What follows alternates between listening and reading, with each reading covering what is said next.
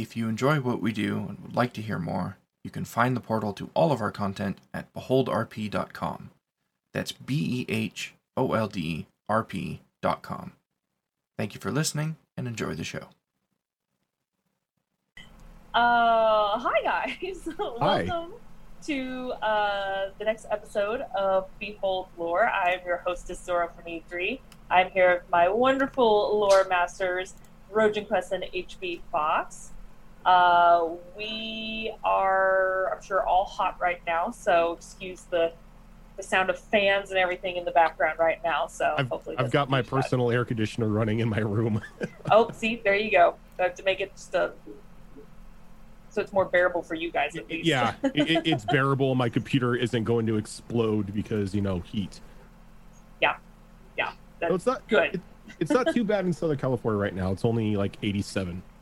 Which is weird because California is always the hot state. We're like 100 degrees right now, so it's like Yeah, fi- fingers crossed. We haven't had any 100 degree days yet. We've gotten close. We've got like 95, 96, but we haven't really had any 100 degree days where I'm at. I uh, measured the temperature in the shade earlier today, and it was 117.3. Jesus. Yeah. And that's Fahrenheit, right?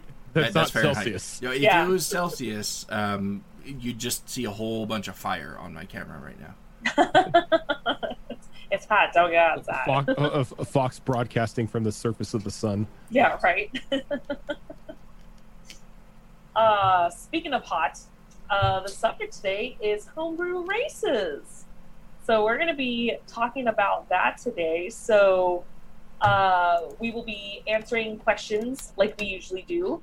Uh, the second half of the of the podcast, but we won't have a guest this time around. So it's just the three of us, all all three lovely people. So we're going to start off with Rojan because Rojan, being our primary dungeon master, who comes up with a bunch of the different homebrew races, such as the shark folk, technically raccoon. So we don't see raccoon walking around. Again, for those of you who don't know, he's our legendary gift giver. Uh, every time people generously donate towards Extra Life through our channel, so uh, always a fun one of a kind race, technically, since we never really met another raccoon, so he's unique. Plus, many, many other races that we've come across. So, Rojan, do you have like a list of all the different races that you have created up to now? a uh yeah i have i have a list of the races that um are currently in the campaign 2 area. Um there are some that you guys have like come really close to running into but go the other direction so you never have encountered them before. Um and but there is a race that was created episode 0 um on a certain island Oh, what? in the in the world uh that was made by the community. This wasn't me. Uh and that's the sen- the sentient puffins on the island of tortiga Oh, I forgot about that. um and just as a little teaser you if all goes according to plan and drama does not ensue on tuesday you may be running into said puffins Is that going to be part of our beach day? that is the beach episode Yeah, puffins. uh, T- Tortiga is a pretty much a resort island. It's very it's very small and it's off it's off one of the, the shores of uh like uh, Helios and Helion's Gate, and it's just this little resort island. Ooh, that'll be exciting. That's Yeah, just so- a couple days away, so that'll be fun. So that so so I have I I've had that area planned for the longest time. And you guys have gotten so close to like just deciding to go to Tortiga and you've never done it. So We do that a lot. now that you have a ship that can take you literally anywhere, you'll finally get to go to the uh the beach resort and there'll be no Gary or anything like that. Oh, thank God. Thank God. Uh, yeah, because that, that was that was a creepy last beach episode we had. there there is I will say also a race of sort of slime people that exist somewhere in the world. Oozes? Just Uh, oozes going around? They're oozes, but they have the ability to uh, maintain like a humanoid shape. Oh. Now I'm getting Yeah. the water people vibe from uh, Futurama. Yeah, kind of like that. kind of like that, or kind of like the uh, like the humanoid slime monsters that uh, people put into some of their like RPGs and whatnot. Oh, creepy. Well, that could be fun. Now, because we mentioned it just a moment ago, is is Gary made up or is he an actual creature? No, Gary. Gary is something I made up.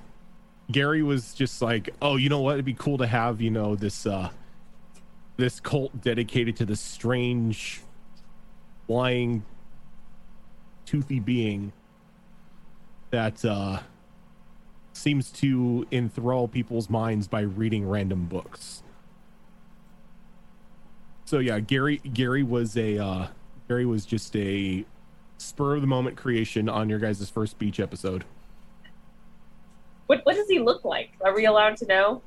You guys, you guys have only seen his avatar, which is that giant floating eyeball with teeth, which I got Yes. the idea, uh, which I got the like the premise, the idea from uh, Terraria, with the uh, Eye of the Eye of Cthulhu, which is a giant Oh. eyeball that you know can open up the, this giant toothy maw.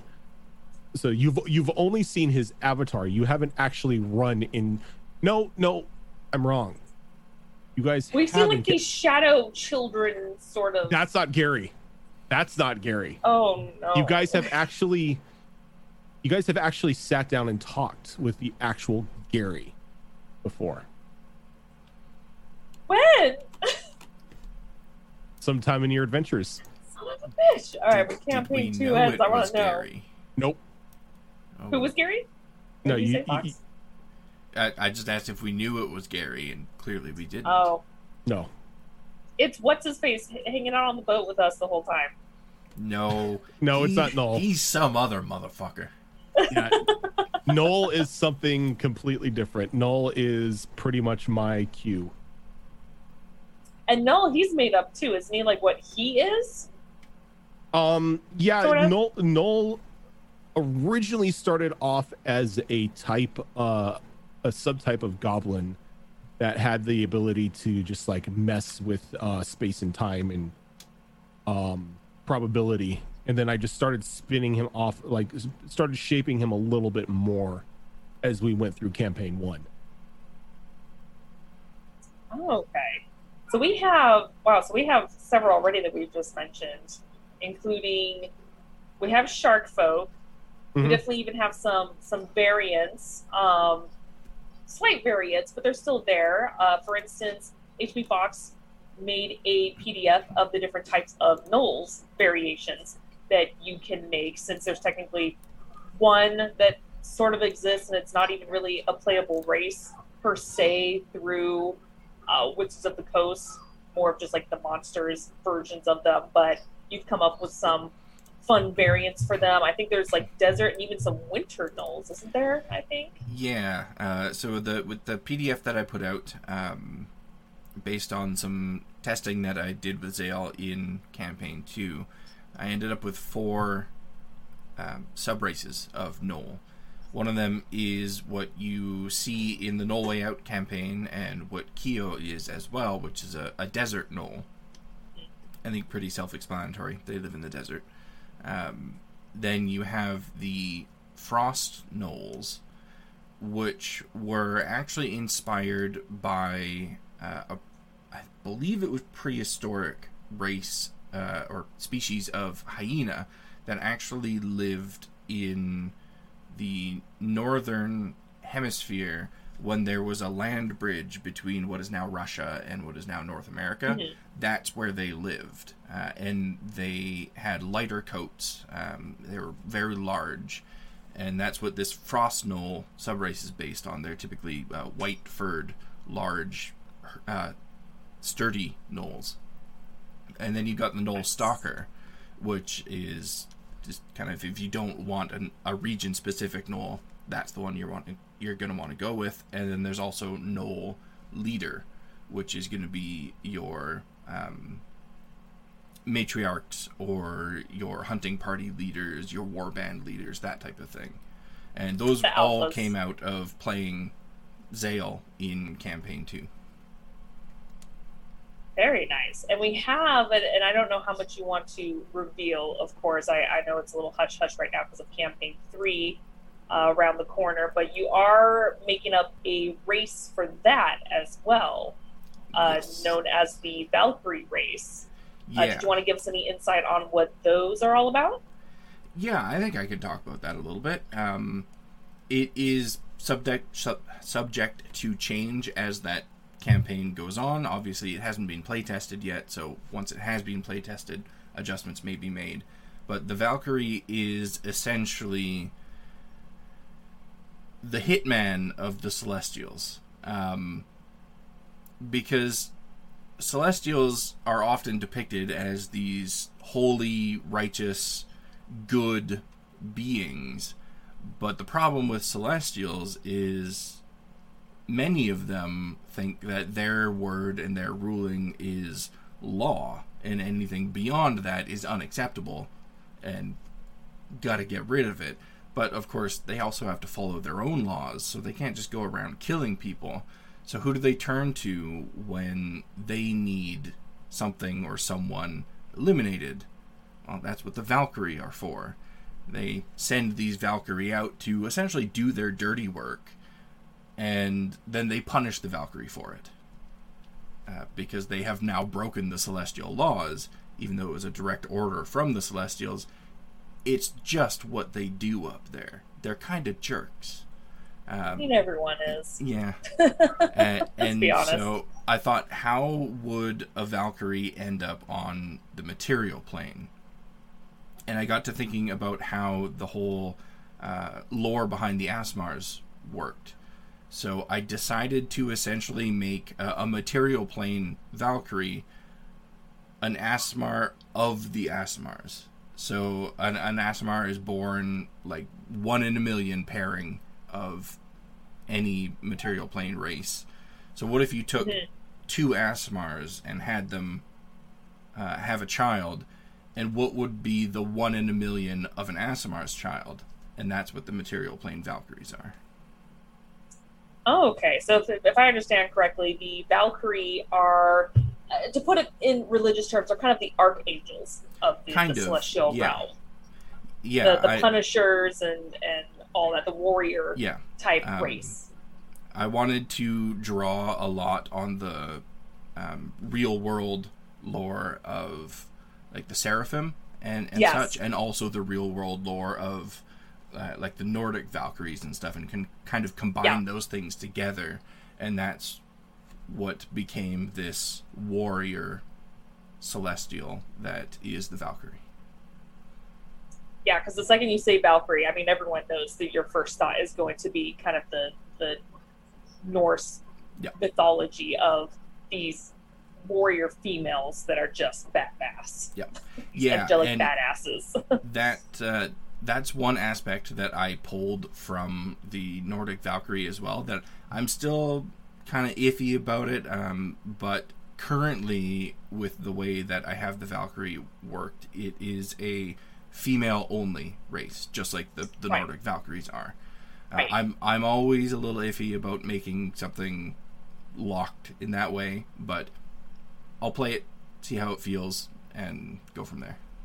I mean, when you think about it, anyone who knows anything about mythology, uh, Valkyries are always female. Yeah. So to, to make it female only makes sense Yeah. in that aspect because they're they're always female. But do they have certain characteristics like the Valkyries, such as wings?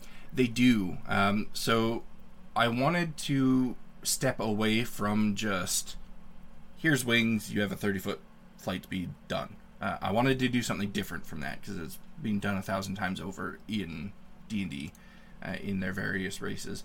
So I gave the Valkyrie a different type of wing.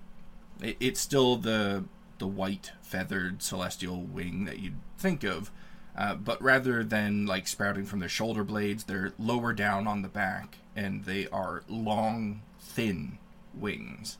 And rather than being used for continuous flight, they're more used for bursts of speed in battle. So Oh. they can fly with them, but the the ability that I gave them essentially gives them a limited amount of flight, and if they try to exceed that time limit, they have to start making saves, or they begin to fall to the ground, or they may even damage Oh. their wings. Um, and one of the things that I also did with the Valkyrie is as they age, they kind of evolve depending on the choices and stuff that they've made. So their physical features can change, and one of those changes could be uh, their wings. They could sprout additional pairs of wings. Uh, I think up to even like six wings in total, where you see that those classical depictions of these like um, archangels with all of Mhm. these wings spread out from around them. That's like what so Final Fantasy. I love it. ancient Valkyrie could look like. They don't have to. I mean, it's entirely up to the player how they want to change the physical appearance of their Right. character. But I wanted to put those options in there for that physical change because that's something that I wanted the Valkyrie race to reflect is the the choices of the players and the characters themselves. So if they make bad choices, like evil, sinful kind of choices, do more. I don't want to necessarily say grotesque, but more uh, less angelic features. Let's say. Yeah, so if you're playing a Valkyrie and you're kind of like walking the line between good and evil, you may find that your feathers start to turn from that bright, brilliant white to kind of a muted gray type of color. Or that halo of light that's shimmering around your, your head turns from that nice, bright, celestial yellow to a, a kind of whitish color. Or if you decide to go like full on evil, maybe your feathers turn to a black color, and maybe your halo goes from yellow to red. It, it could be anything along those lines, but as you make these choices as a Valkyrie, your physical appearance will change to essentially show everybody what you actually are. So there's no hiding it. No hiding it whatsoever, all. except maybe beneath a large witch hat. There you go. Uh huh. Uh, Speaking of Valkyrie, there it, the, I I have made a uh, NPC Valkyrie for campaign three, Very nice. Nice. Who, Mix it uh, up. who is uh maybe somebody you come across a bit. We don't veer off like we usually do. Oh no, no, it's like I expect you all to veer off no matter what. like we do. yeah, and we have um. So just just to kind of shift a little bit, because of course there's there's more that Fox has made. But going back, um, what what are some of your your favorite races that you've made, Rojan, that we've either seen or not seen, or have been in past campaigns? Um I'm really sad you still haven't like actually experienced them because the Hakaru, the uh the shark people. Like I have a full like society for that designed for them on how they operate and you know their their affinity for magic and you know, everything like that and nobody's gone to the bottom of the sea. Ash has The poor- really the wanted poor- to go. the poor shark people which are like if you look at it they can they can range from looking like typical street sharks Right. to being a little more humanoid to where they've got like the human features but still they've got they've got like the, the grayish blue skin and the gills and everything it just all depends on uh that certain uh that certain shark person's heritage if they have more human blood in them or if they're more shark um That's cool. yeah, and and then they in the way that they get around uh underwater aside from swimming um is they have these giant like manta ray like mounts that they use to traverse the sea themselves instead of having to use a boat or anything like that. They at birth are given a like a one of these manta ray like hatchlings that they raise and uh grow with each other. So it's kind of like this little bond that they have with one another. That makes it more depressing if one of them dies. It, it, it's like the um, Airbenders and the the air bison. They're, Yeah. they're given one when Yep. they're just a child. I love that. That's awesome. Yeah, and, and like Yeah. the uh they can grow to like astronomical size. It- it- it's like if it reaches like full on maturity, it's the size of a small whale. Would you Oh, say it's the size of maybe a dire flap flap? Oh, they A would dire be. flap flap. I think they're a bit bigger than the dire flat flat. oh my. I think a fully a, a fully matured uh a fully uh, like a fully matured one of these mounts is probably uh yeah it's probably bigger than the dire flat flat I love that callback. that we never got to see. no, no, but we we were clever enough to get away while we. Yeah. Uh, that being said, they are in campaign three. They are an available Yay. race if anybody wants to play them.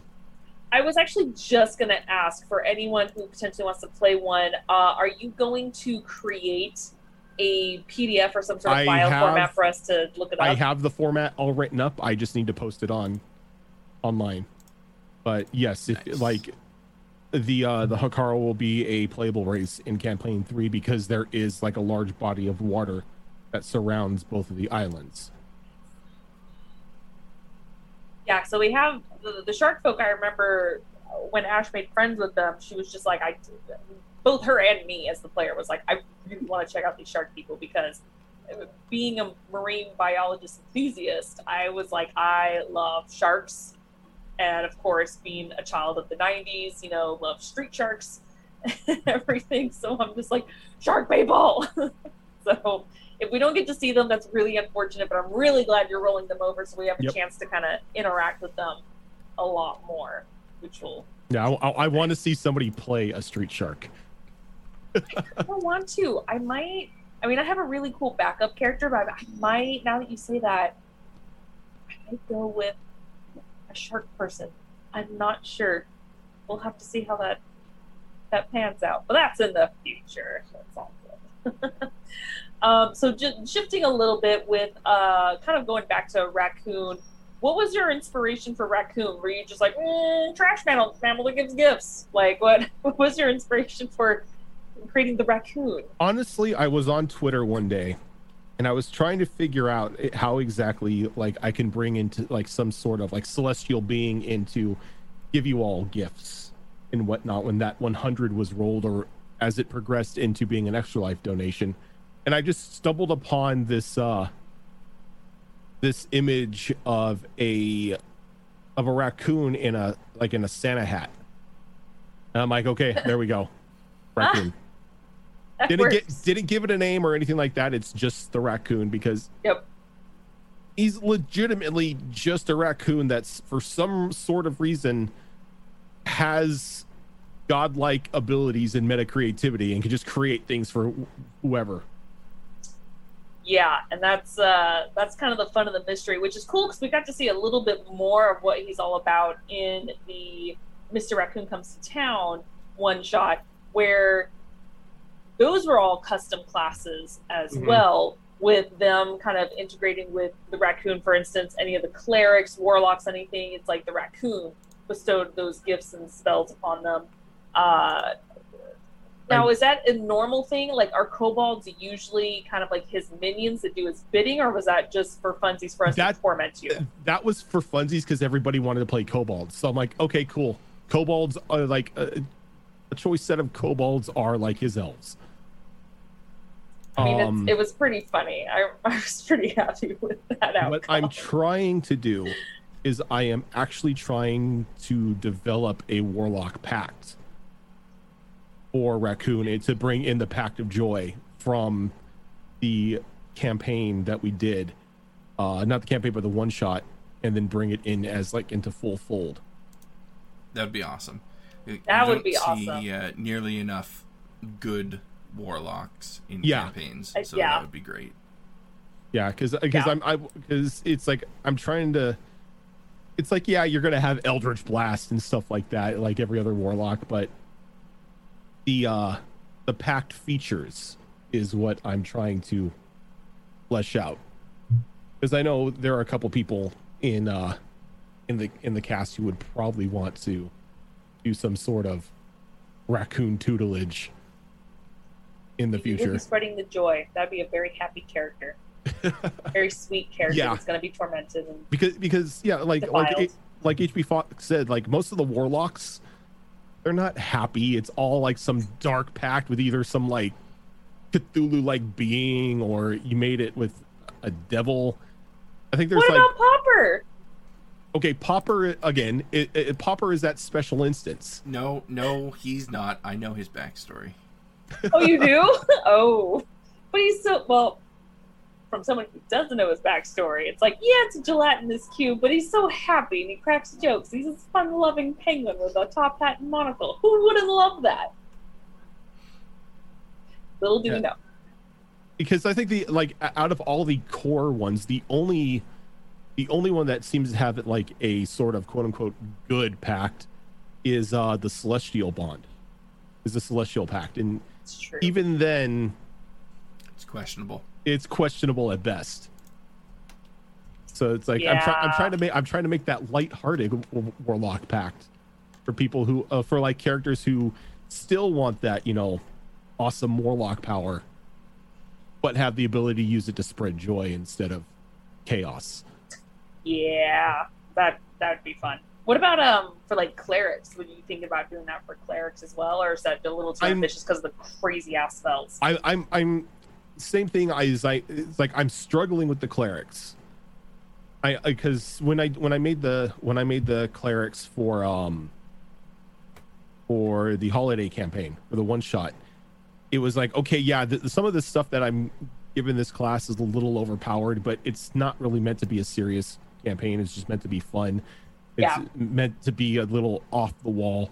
So I really didn't Yeah, I really didn't care if it broke a lot of things because this wasn't supposed to be some overarching campaign. It was just to be like a little holiday special to have fun with.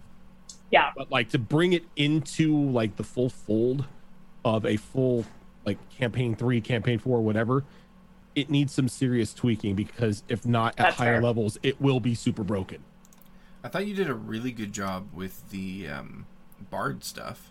It was just unfortunate that Yeah. I was a pacifist. Yeah, so I I was didn't get to I use was any of it. so I was so mad that you didn't uh, that you didn't uh your your uh bard wasn't like a kel- a caroler or something like that. It was just somebody who didn't want to do anything mean. And what what sucks about that though is that I think it would have been so much fun to just do a parody of some sort with with the normal songs, the the holiday songs, but because of DMCA, Yeah. you know, raining on everyone's parade, unless you make up something completely crazy that has nothing to do with any known song, which is sometimes hard in the moment when you just have an inspiration to do a particular song. Well, see, that's And- why Yeah. that, that's why I don't require anybody to sing anything.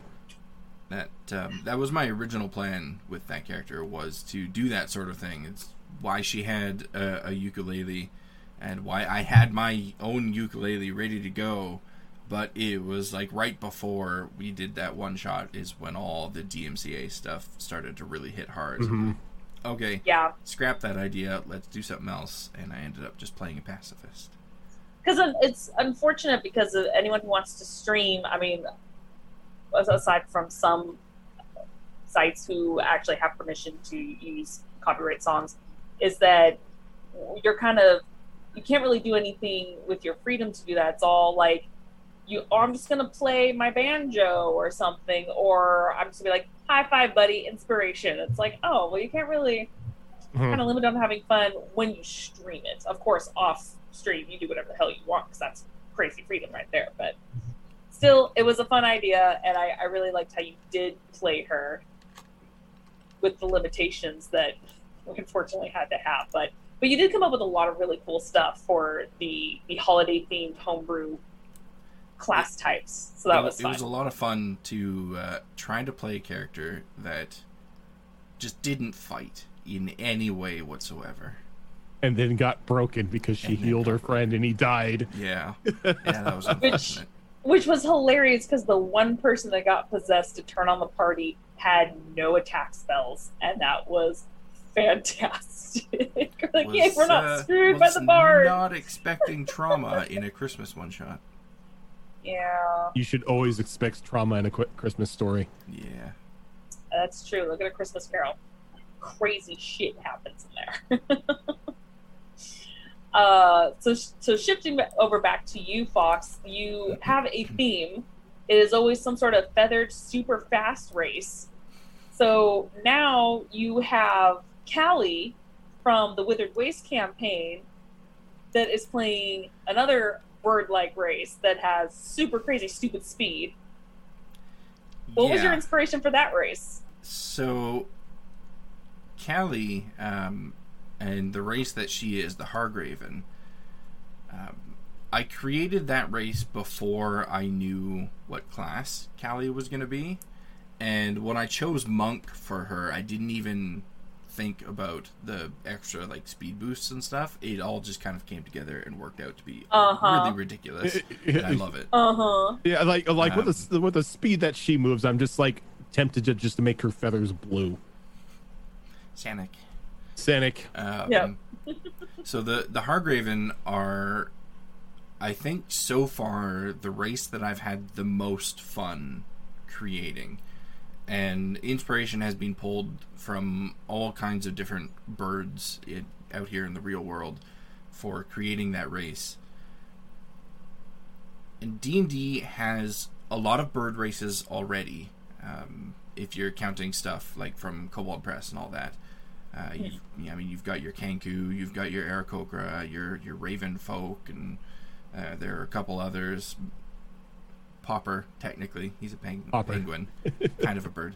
Um, so I wanted to initially create a bird race that didn't have anything to do with flying, didn't have anything to do with the air, and so I started to look at the birds in the real world that are grounded.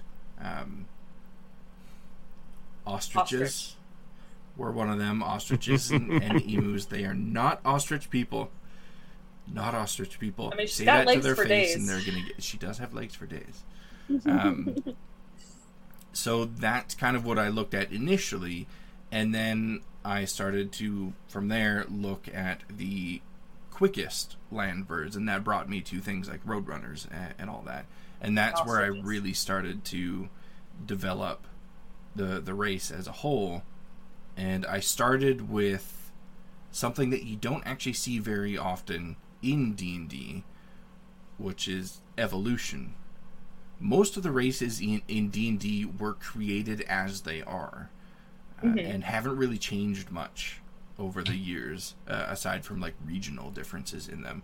So I wanted to create a race that started as something completely different, and so I started writing that, and they originally evolved from a migratory bird that I have the name of around here somewhere.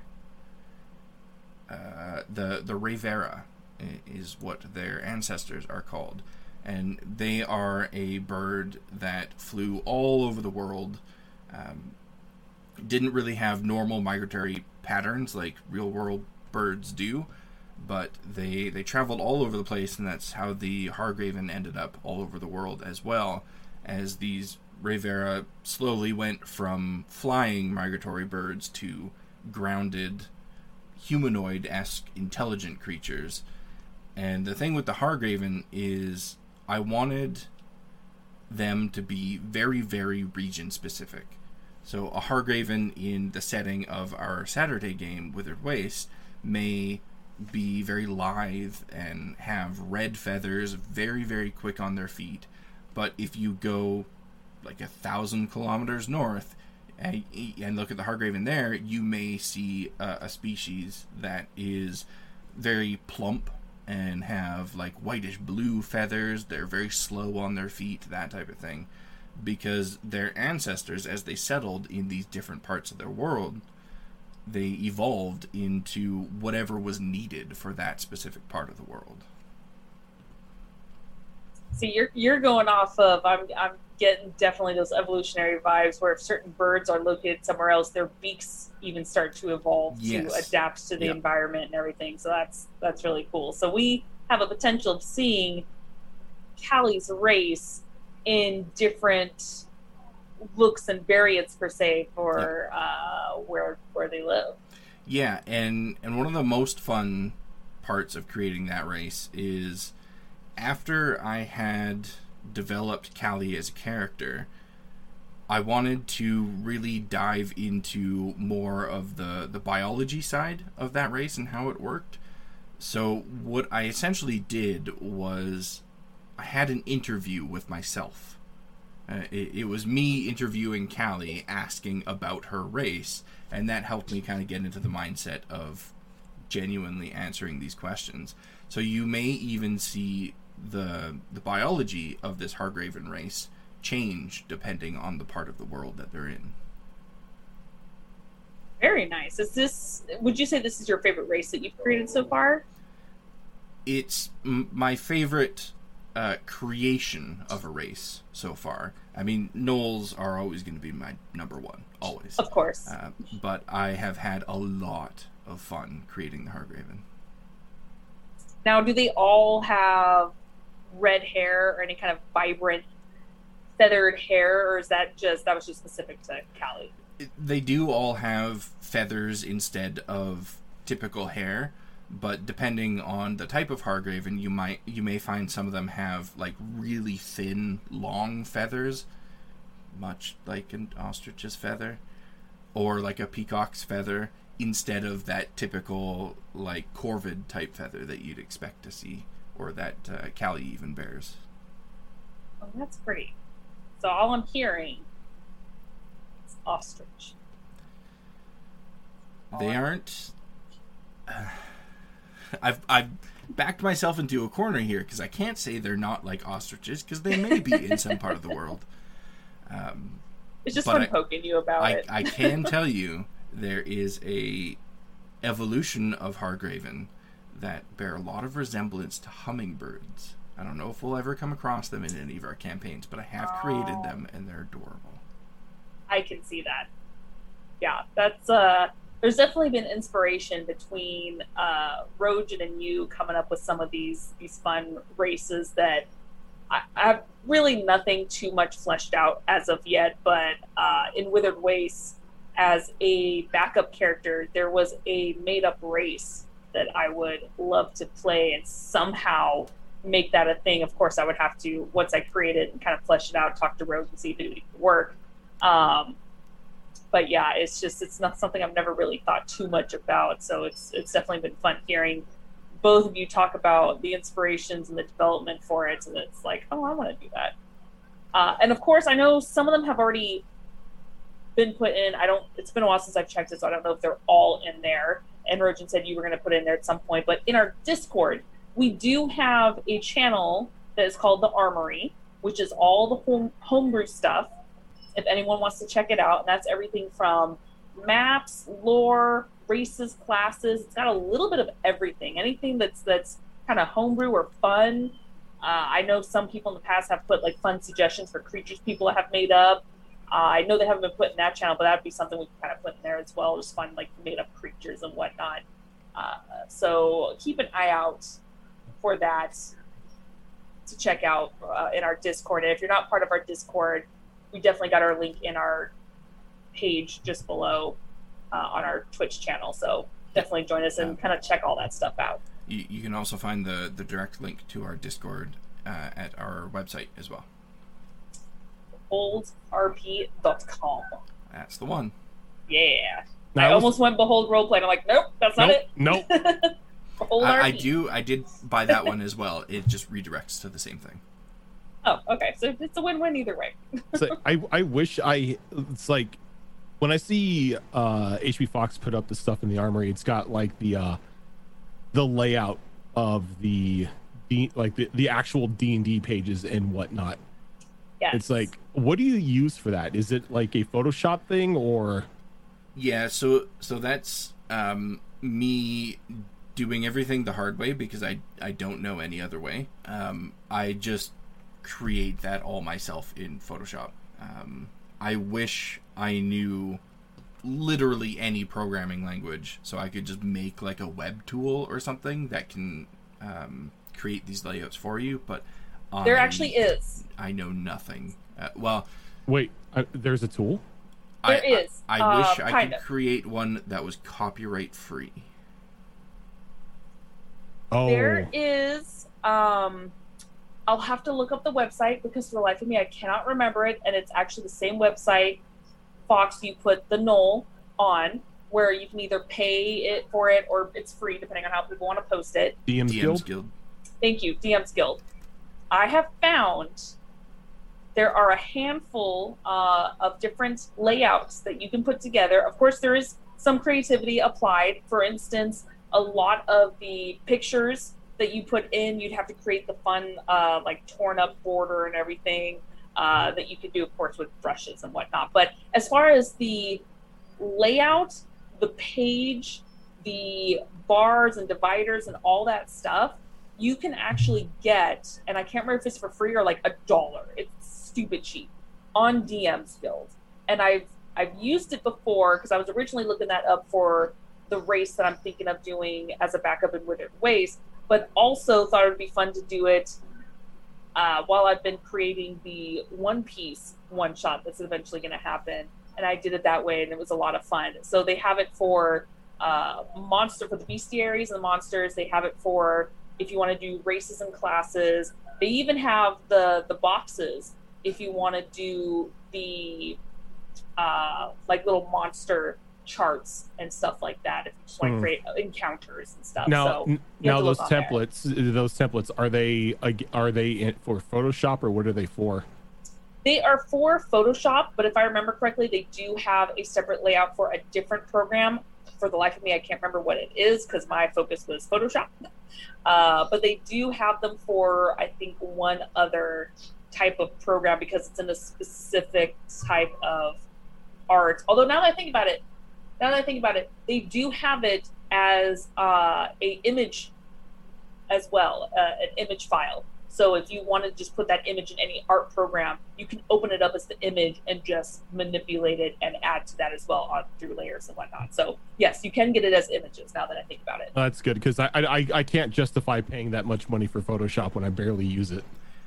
Yeah, I, I use it all the time, and I can't justify paying that much money for Photoshop. I think I'm still on the 20, 2015 version of Photoshop because I refuse to switch over to their stupid subscription service.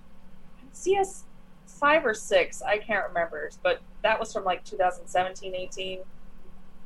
I don't know. It works, and I'm just rolling with it because I use it every day, if not at least twice a week. So it's, it's a lot, a lot. I never grabbed it. I'm not an art person. Well, and, and That's again, that's why- the best part too. It could be, I mean, everyone knows this. I, I feel like I'm advertising for them, but I mean, like photos or even creating races and classes and stuff like that. But again, you don't need it if you plan on using that those images in a different program. I mean, GIMP, GIMP's free. Yeah, It's GIMP, it's, it's almost the um, same. Paint Tool, Clip Studio, they're all amazing programs. Yeah, so it's. I, I will try to find the links for you, Rojan, so I can send it to you. Uh, again, I can't remember if they're free or if it was like it was. If it's not free, I know it was stupid cheap. It was like a buck or something, or a buck ninety nine, something little, and you got a decent amount of them to work with. So Yeah, a- and if you are using that stuff to share, like in our Discord, um, then you don't have to worry about uh, copyrighted images and, and fonts and Mhm. stuff because you're sharing it in a free public space. You aren't Yep. asking for anything in return, so you don't have to worry about that. The only reason I had to worry about it is because I was posting some stuff on DM's Guild, uh, Yes. which requires certain licensing and stuff. Yeah, I'm I'm very Yeah. plain when it comes to writing down creation stuff. I don't add art or anything because and that's fine if you don't want to. yeah, I I I just feel weird using other people's artwork for my own creations and whatnot. So I just put the information down. yeah that's uh that's what i've been doing and it'll eventually be like a full pdf and everything layout uh again i'm not to print it publicly it's just more for anyone in in the channel wants to use when i finally complete the one piece one shot with the rework i'm doing because what i found like kind of works but it's it's it's weird the way everything is laid out. I'm like, that's super complicated. It should not be this complicated. I'm to rework it. Um, and I've, I mean, of course, I'm using screenshots and pictures from One Piece, but I'm not going to put it out for the public. So, kind of like what Fox said, if- you're doing it a certain way, you have some hoops. I'm sure you have to jump through. But if you're just putting it on like Discord or whatever, it's like, eh, just for funsies instead of profit, you know. But uh, yeah, we're going to go ahead and take a brief break. Welcome back, everyone. So we have some questions. They are, uh, I do have a handful of questions from Weirds, actually, for everyone. But of course, if we have any questions for each other, now is the time. Um, what we are going to ask first is, of course, the, the questions that we received. So uh, we already answered a few of them, like some of our favorite homebrew races, the inspiration behind them, uh, the mystery behind Mr. Raccoon and whatnot. Uh, this one was already pretty much answered to Will there be a chance to create a custom class per campaign continent going forward in the future? Now, I didn't say specifically if we, like, as players could do that or if it was something more towards just the DMs. Uh, but let's just answer both of them. If, if there's an opportunity for both players and DMs to create these races through future campaigns or current ones. I'm I'm all for uh, bringing in custom races, even if it's from me or from somebody else uh, who's participating in it. It's like if anybody wants to like play some sort of off the wall or out of, you know, not in any of like the books sort of race, I am more than happy to work with them in fleshing out the details as to you know what will be able to be brought in with said race, like the abilities and whatnot. That way, you're not making a god Well, Right. of course. yeah, but li- like races, complete.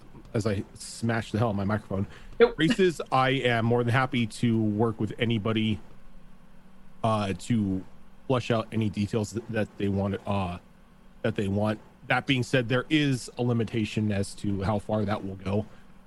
Of Um, course. races uh, or classes, on the other hand, is a completely different story. Because Classes I feel are much more complicated and have to be very balanced. Yeah. It's like if like you have a like a 5e SRD uh race or not race but class that you want to play.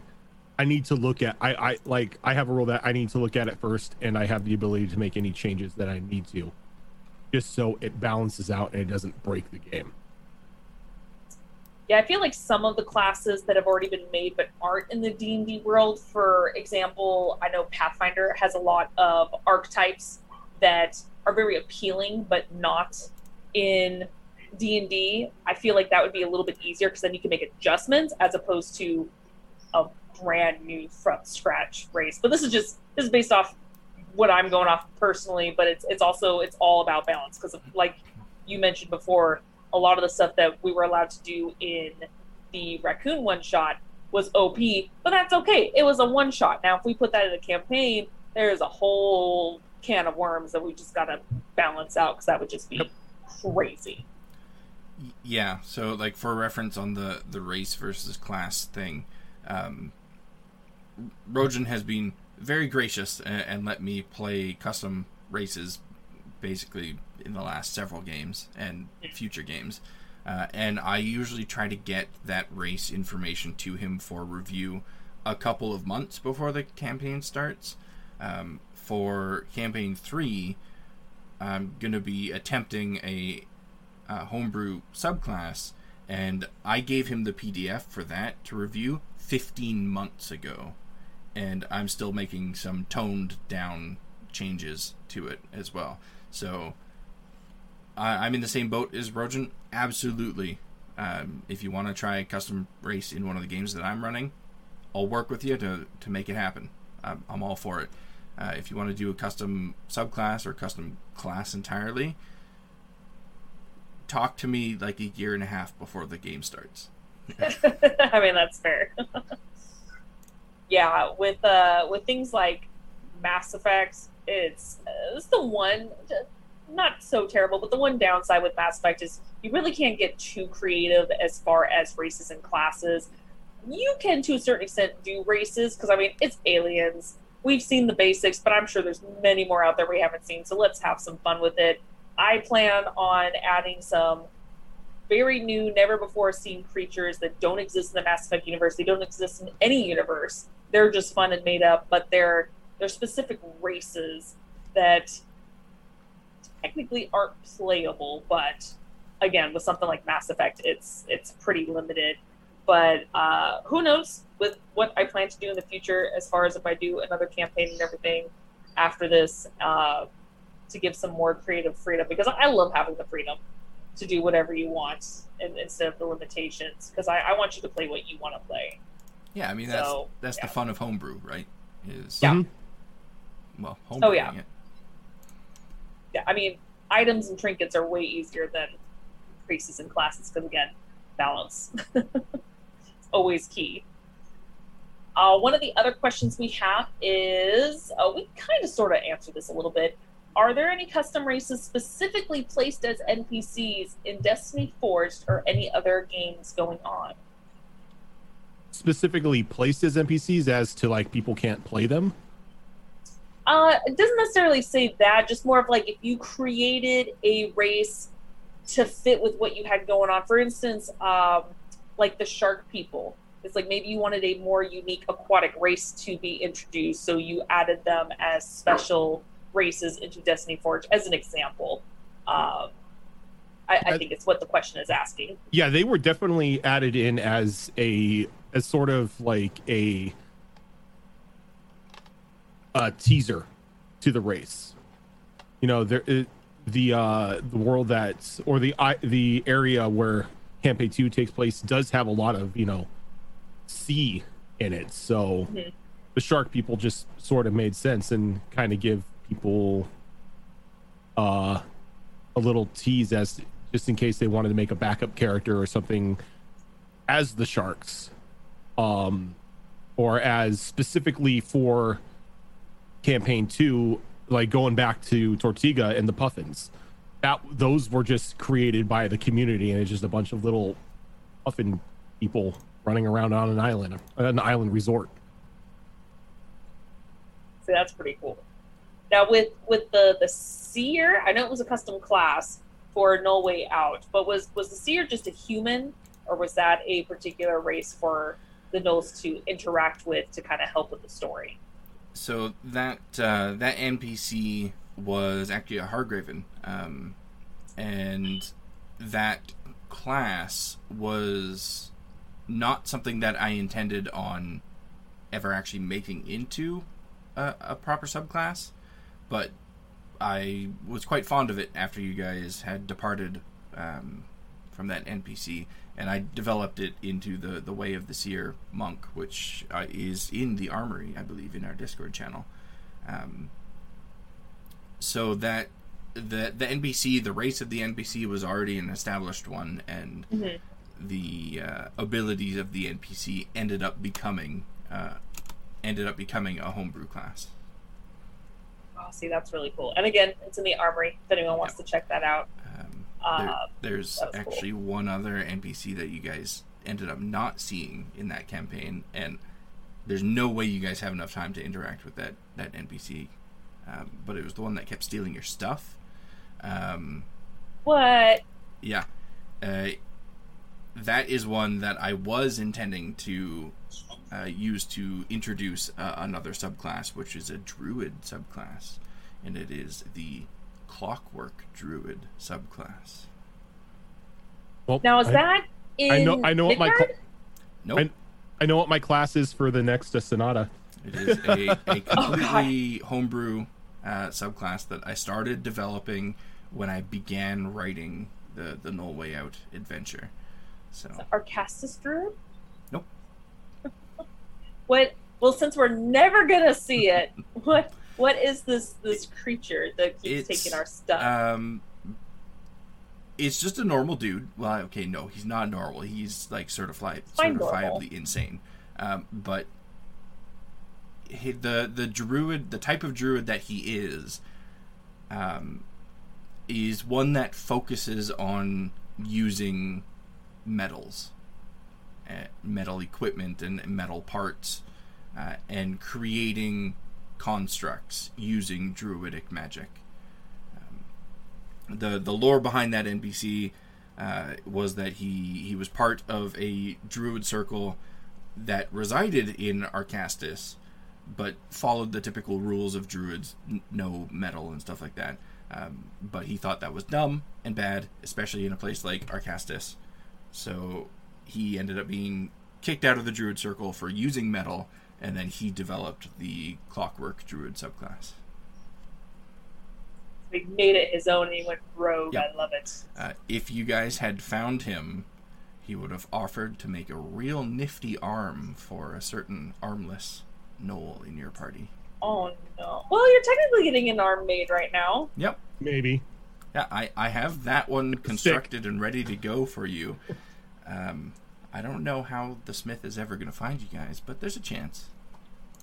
It's like we're, we're finally gonna get our equipment, and it's like the last episode. Never get to use it. It'll be unfortunate. Oh god. Um. Again, we kind of dabbled on this, but what what is your favorite homebrew race? That is either in or out of Behold Roleplay. So there is a race that I played like a long while ago. And it's something I like to bring in every now and then as some sort of like antagonist. Um and you're not necessarily uh, a humanoid, you're a virus. And you Oh, technically infect and then take over a host and you're pr- you pretty much assume that host's identity and you live in that body until it's either going to break down and die or it's taking too much damage and then pretty much you have to transfer to a new host. So you could Oh, keep on you could continue to live on forever because you necessarily yourself don't have hit points because you're just pretty much in another in a shell moving around but the risk of death is always like a risk of you know quote unquote death is always there because let's say you die out you the body that you're in gets mortally wounded in the middle of nowhere and you have nothing to infect thus you die oh, but jeez. if you were say in a city and the shell that you were in got robbed in an alleyway and is bleeding out you could then infect the uh the rogue that just tried to steal uh, steal your shell's uh money Did we God. interact with one of these in You- you've- you- you've interacted with uh, one or two of them yes Thought so. Sounds It- Was it- that the that was the was it an illithid or something that no wait that I think that was just an illithid. There, there, there With was, monk. yeah, there was, there was one of these virus-like creatures in Kamiraska that had infected one of the, uh I think it was uh, infected one of the illithids. I think so. Yeah. Oh, I yes. Okay. It is Yeah. kind of what I was thinking of. So, yeah. Okay. That's creepy and dangerous. A- And you know, there is a collective of them. I mean, Yeah. tec- technically, when they're not in the, um, when they're not infecting somebody, there are like these small infectious pools that are out in the wild where this virus is in its natural habitat and it's able to sustain itself in this collective pool. Yeah. So You know. let let that be a warning. Another warning to not just drink out of random pools that you come across. Yeah. Out in the wild. Funny enough, that was one of them. But uh, you were not fully infected, so it did not take you over. If it had taken you Oh, over, God. you I would if it took you over, I would have made you play a completely different person. You would no longer be Ash, you'd no longer be Molly, whatever. You Oh, would be my. Ash. That's creepy. Yeah. But oh my that's- god. it's something I like. It's like I love the idea of a parasitic, uh, not even parasite, a parasite that lives by going from host to host and being able to maintain its lifespan, being able to maintain its knowledge, is gr- slowly but surely growing in power until the inevitable happens and they're unable to infect somebody. Oh god, that's creepy. It's a good thing that didn't get too crazy and out of hand for uh, Destiny Forge. It gone bad. what about you, Fox? What's your favorite? Uh, I think my answer is going to be a surprise to absolutely no one. Uh, Gnolls, uh, they're they're my favorite. Um, every single one of them is my child, and I love them. Um, even the the monster version of gnolls, when I have to fight one in a campaign, it, it breaks my heart to have to kill them. Um, Oh, they're just a really really interesting race to me um, and uh, they've been around since the start of d&d and they haven't really changed much uh, again as far as the monster version of them goes but there's so much there for players such as ourselves to play with and change and and alter for our own uses um, i mean we've seen it happen e- even in other campaigns not on this channel uh, there i believe there was a, a gnoll in critical role one of the the followers of the the traveler yes. um, so other DMs and other players are doing stuff with them as well, and I love to see it because they are a really, really interesting species to me. Yeah, you don't see them too often, but when you when they do pop up, it's nice seeing them not the stereotypical like, oh, they're monsters. Yeah. Attack them, you know. So Yeah, and it's it, it's everything about the race, not not just the the gnolls themselves, but like uh, their creator, uh, you know, who who technically isn't actually their creator. He killed the one that created them and started to pose as their creator, and that gave him the ability to create them. And What an because they asshole. didn't have a written history, none of them really knew that, so they just kept going like nothing happened.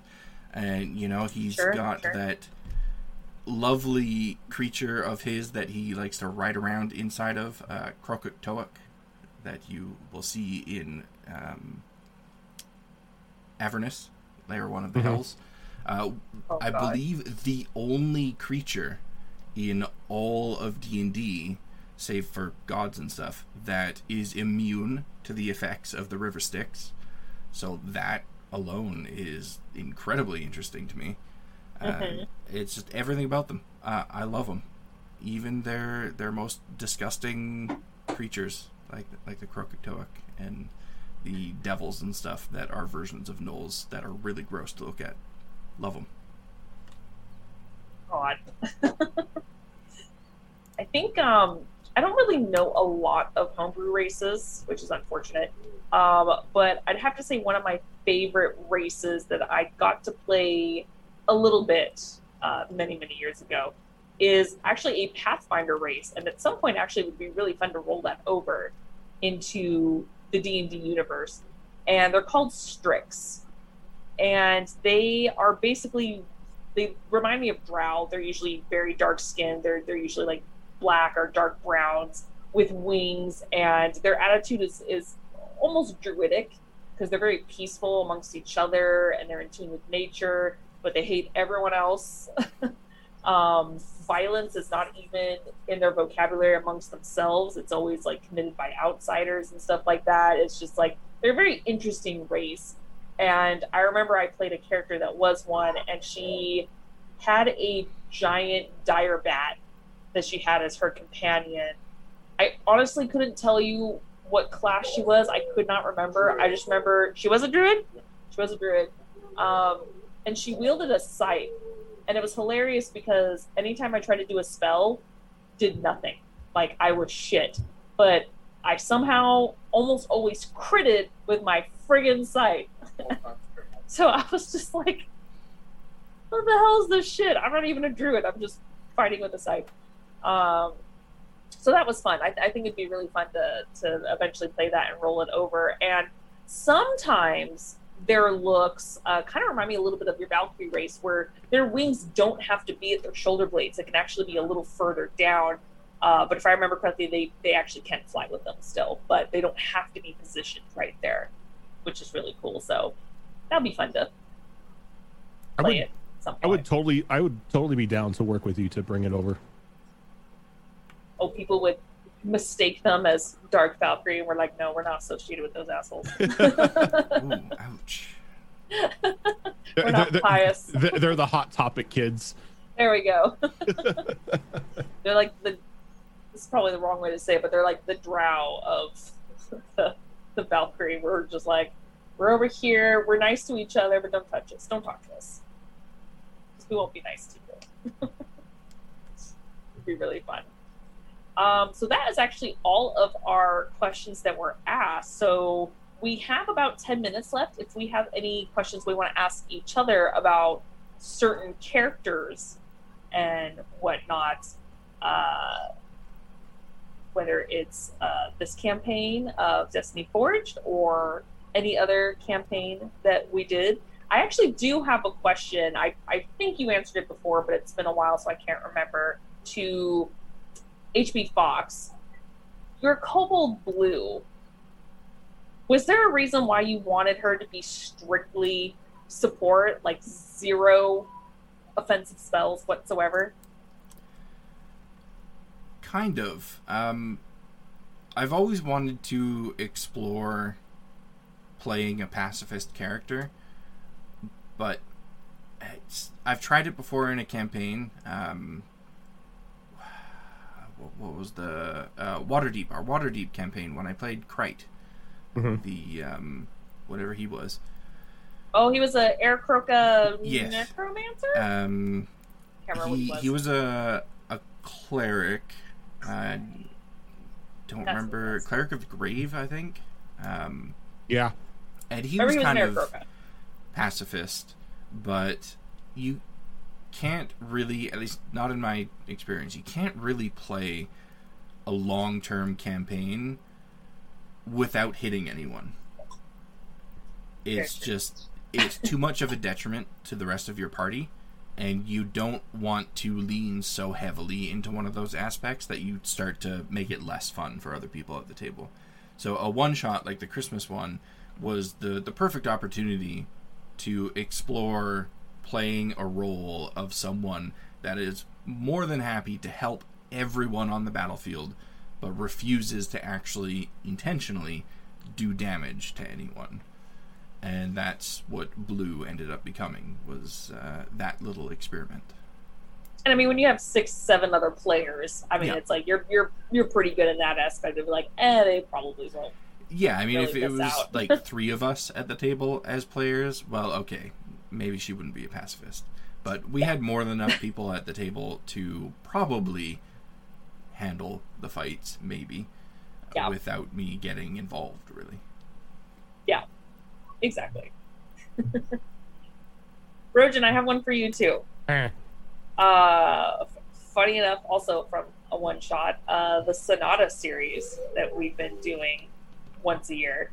Uh, with Forge, he has been so determined to find. I actually don't even know if he wants to find anyone else, just specifically Snowdrop. Is there a reason why he's so like determined to to find them and and uh, reunite them? Snowdrop's his best friend. That's Aw. Snowdrop was technically his first actual friend that didn't just treat him like a machine that was just there to open doors and stand in the way of uh, arrows. No, she actually never. she tr- she treated him like anybody else and actually started showing him, you know, emotion. And so when she disappeared, you know, in his little robot heart, he's a little bit sad that she's not there. Oh. Well, I don't know what the fuck HB Fox is doing with her, but so follow up to, to that uh, assuming snowdrop is alive i know she is a difficult character to play at times um, would you ever see yourself zoro returning to that character if she's I think alive so. Um, I'm not gonna lie, she was so over the top from my norm, and that kind of energy can be exhausting for like a long term campaign. So I don't think I would ever play her in that kind of aspect. Um, I would annoy myself.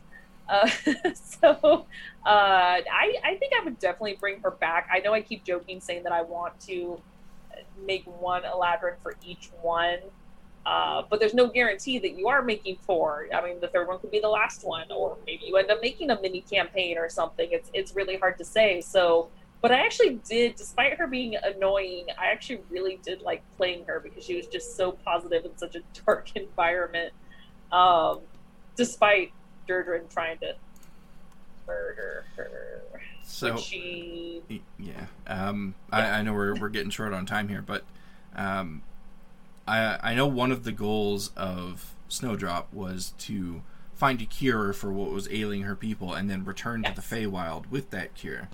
yes. If she found that cure, again, assuming she's even still alive, but if she found that cure, and if she reunited with Forge, what would Forge do? Would he go with her back to the Feywild, or would he stay and continue trying to fight off this ominous shadow thing that is overtaking the continent?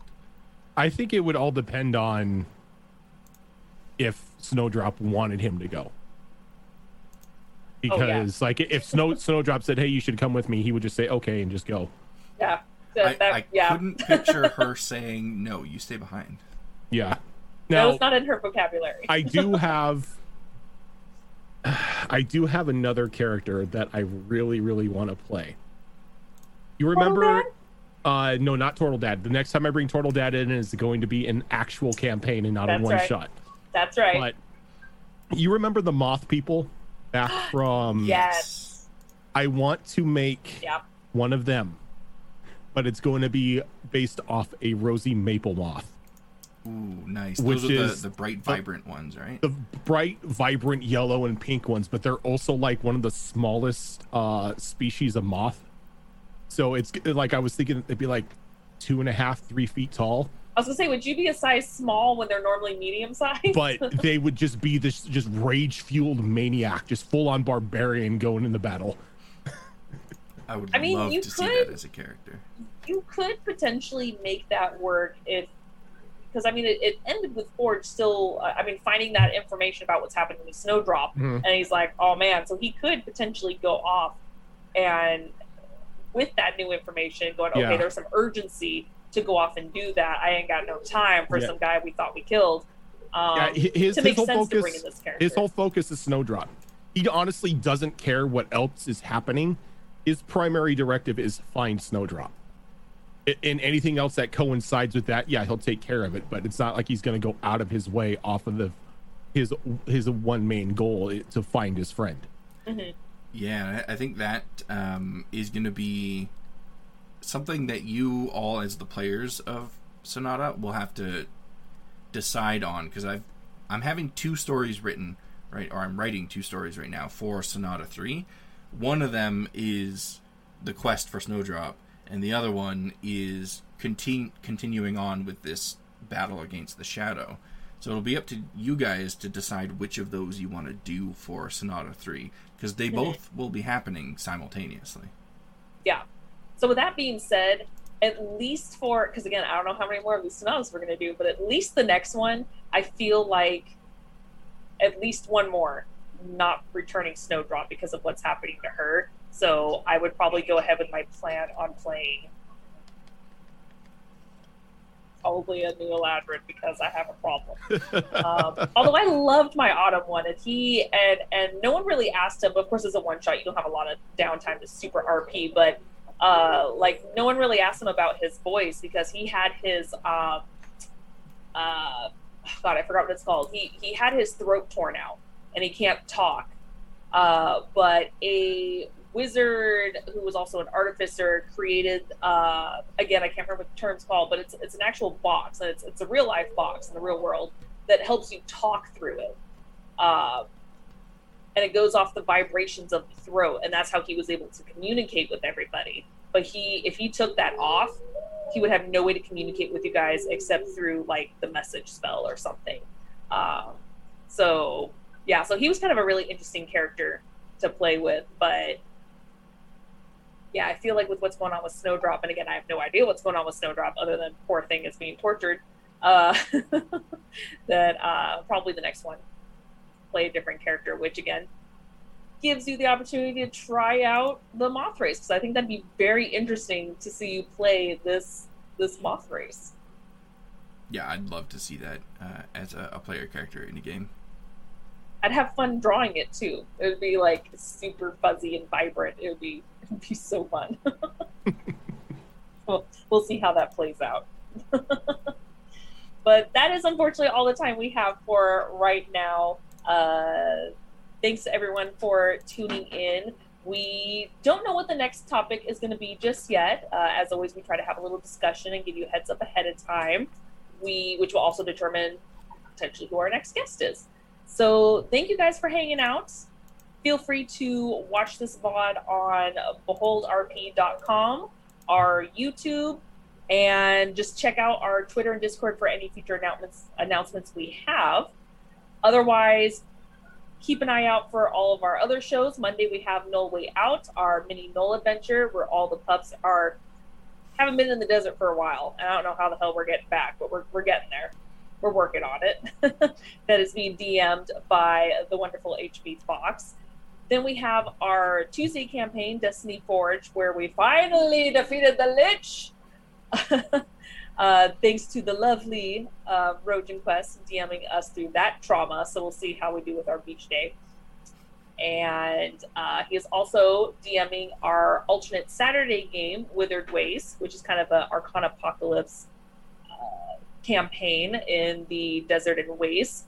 Then our alternate Saturday, we have our uh, Wayward Wanderers campaign going on, which is the Extinction Curse Pathfinder circus themed campaign being DM'd by Azrin, and they just light everything on fire. So I feel like that's their goal to just beat things up, find trauma, and just burn it.